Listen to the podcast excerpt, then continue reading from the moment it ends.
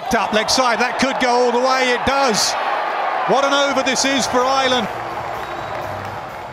Over backward point. and between the two boundary gallopers, that will go for four. That sounded good off the bat. It's a big hit to get it into the stands at the MCG. The umpires have called the game, and therefore this is a famous victory for Ireland. And you couldn't say they haven't deserved it. The cricket that they put in this evening, the game hasn't gone to a natural conclusion, but at the point the rain came, they were ahead of the game. They bowled better than England. They took crucial wickets. We were slightly disappointed uh, with the we finished the way we did. We lost, I think, seven wickets for not a lot, and they took the momentum in with us, but with them. So uh, our message was just create chances. We know how this England team like to play, and if we can take every chance we get, uh, we'll be in with a with a shout.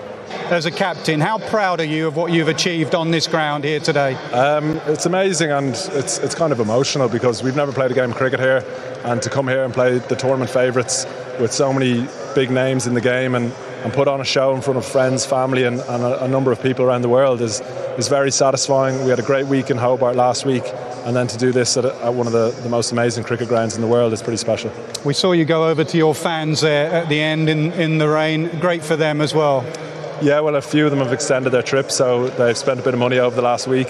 Um, they're so passionate about the game in Ireland. We're continuing to try to make this game a bigger sport in our country, and, and days like today will help, and, and hopefully we have a few more in the future. Who next for you and where? Uh, we have Afghanistan here on Friday, so quite a quick turnaround. Um, we have taken a bit of momentum with us, and hopefully we can get, have a good weekend and, and, get through that. Areas to work on for that game? Still a bit of uh, problems with the catching? Yeah, um, we were fortunate it didn't cost us. It usually does when you play a team like England. Um, yeah, we, it was a mad over that George Dockrell over, but we managed to get the wicket we needed. And um, the, the way the tournament work, works, it's so quick. Um, we'll get something done tomorrow and then be, re- be ready for Friday. Yeah, Irish captain Andrew Balbirnie speaking there to Nasser Hussain, and you heard before the commentary from the T20 Cricket World Cup feed, Nasser Hussain and Michael Atherton after uh, Ireland's famous, I guess we're calling it now, win against England in Melbourne at the T20 World Cup. The Duckworth Lewis Stern method settled things. Ireland had set a target of 158 as we were discussing on the news round. England had 14.3 overs before play stopped. They were at 105 for the loss of five wickets. They were about five runs short of where they needed to be when the rain came. Very happy to say Laura Delaney is with us. She is the Irish women's cricket captain. She's also a brother of Gareth, who's part of the men's team. Laura, great to have you on. Thank you so much for having me. I presume a quiet morning in the Delaney household? in fairness, my parents were up at five o'clock. They were up just before the first ball but was bowled. Um, but we were absolutely delighted. It was a closer game towards the end, but um, so delighted for all the guys out there. They worked incredibly hard, and I think on behalf of the women's team, we're incredibly proud of what they're achieving out there at the moment. So, hang on, you said your parents got up at five a.m. Does that mean you rock up around half eight? No, I didn't. No, no, I was up early as well, um, trying to follow as much as I could. But we had a full day of training today, so and I was watching on my phone, but I was falling asleep and then waking back up, um, unfortunately. But no, delighted that I was able to follow. Uh, you can give us a helping hand to put this into perspective. So Andrew uh, Balbirnie, who we just heard speaking there as well, uh, he was saying in T20 cricket, it's probably the best win ever for Ireland. We've never had a result like this. He said, We came into this round knowing any win we got would be a huge achievement, and we've just beaten the best T20 team there is, in my opinion. I looked at their team this morning, I was looking at matchups, and part of me was struggling to understand how we could compete with them if they showed up. think that captures quite well what Ireland felt they were up against yeah, I think they should be incredibly proud of the way that they played today. They outplayed England with both the bat and the ball. And going into today's game, England would have been favourites to win, but also to be favourites to come out and be in the semi final. So I think Ireland have definitely made a statement with today's game. They obviously played really well against the West Indies. And I think they're getting better and better with each performance.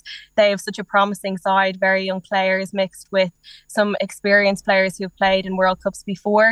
Um, and I think those conversations in around the dressing room, but but also when things do come down to the wire, having the, the youth and the experience there to help guide those younger players through is crucial.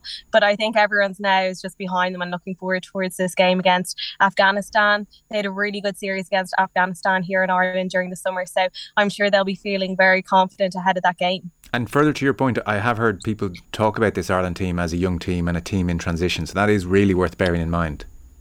Yeah, and I think when you go out to a World Cup, every every player in any sport wants to perform at their best. And going out there as a young player, there'll be nerves, there'll be a bit more responsibility, a bit more pressure because the games are now being televised. But to have senior players there to have those conversations and to lead you through those challenging moments is really important. And I think you know the experience that they have showed out there today, but also to see other players like Fionn Hand come in and play his first game in the World Cup and take the wicket of Ben Stokes, who is um, an incredibly successful player, second ball, is a very promising sign for this side for this side and shows the potential that they have in this tournament. And Laura, an aspect of this morning was that Duckworth Lewis Stern was was looming. The weather forecast, I suppose, was in, and and, and it, there, there was a sense that it, the rain was coming. Is the advantage in that instance generally with the team who's batting first? So Ireland this morning, or, or can it vary?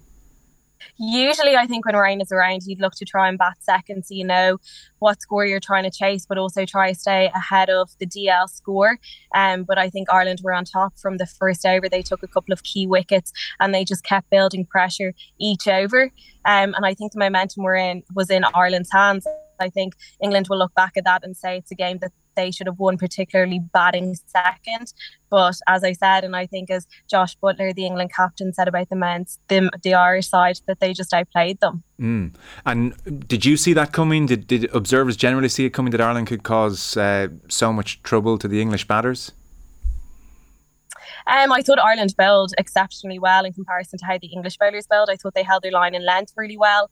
Um, I think Gareth, unfortunately, was a little bit more expensive as a spinner, but I thought the seamers did a really good job, and more often than not, the fielders backed it up. I know there were a couple of drop catches, but as a team, they're incredibly athletic. They work really hard in their fielding, and I think they should be really proud of their performance today. As I said, it's a statement. A lot of people will say it might be an upset, but I think this is a statement from them early doors as to where they want to go in this competition.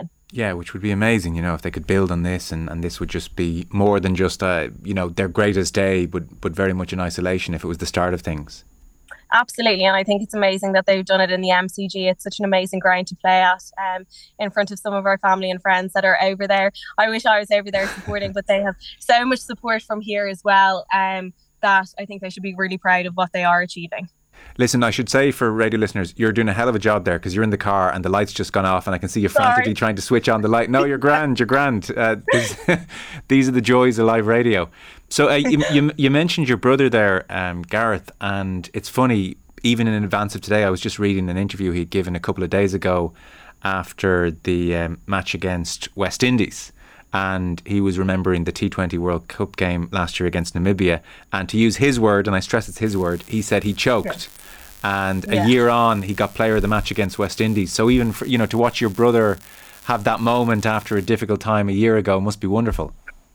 Yeah, it is. And I think my dad was incredibly proud. They, the guys work so hard. And look, any player at elite level does. But unfortunately, in cricket, you can go and score 100 one day and feel like a world beater, and you can be out for a duck the next day. So it's a it's ruthless sport in that regard. But he's worked really hard and he's been supported by his captain, um, but also by the coaches. I know Nathan, who has only come on board over the last couple of months. Has instilled a lot of confidence with him and he's changed his technique ever so slightly. And I think as a result he's just growing in confidence. Um, and it's brilliant to see him perform the way that he is out there at the moment. Yeah no it must be amazing. And what's the relationship? Do you send him a soppy loving Oprah Winfrey style message of love or do you just slag him off by text? What's the no I say no no no we're very supportive of one another and we've been raised to, to make sure that we support each other well. Um, so there's no rivalry or competition between us. And I think, look, as I've said, playing at an international in any sport, there's so many challenges that you face. So when I suppose you know someone who does well, you have to get behind them and support them because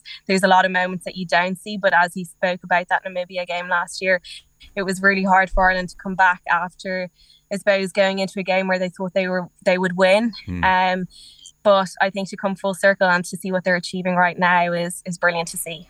So again, for people keeping a casual eye on this, it is worth stating that Ireland have reached this stage of the competition for the first time in 13 years, and this win against England now, you know, puts them in in the conversation. They have Afghanistan on Friday, Australia at the Gabba on Monday, which again is another kind of iconic fixture. I mean, that's yes. that's amazing, and then they'll have New Zealand on the following Friday.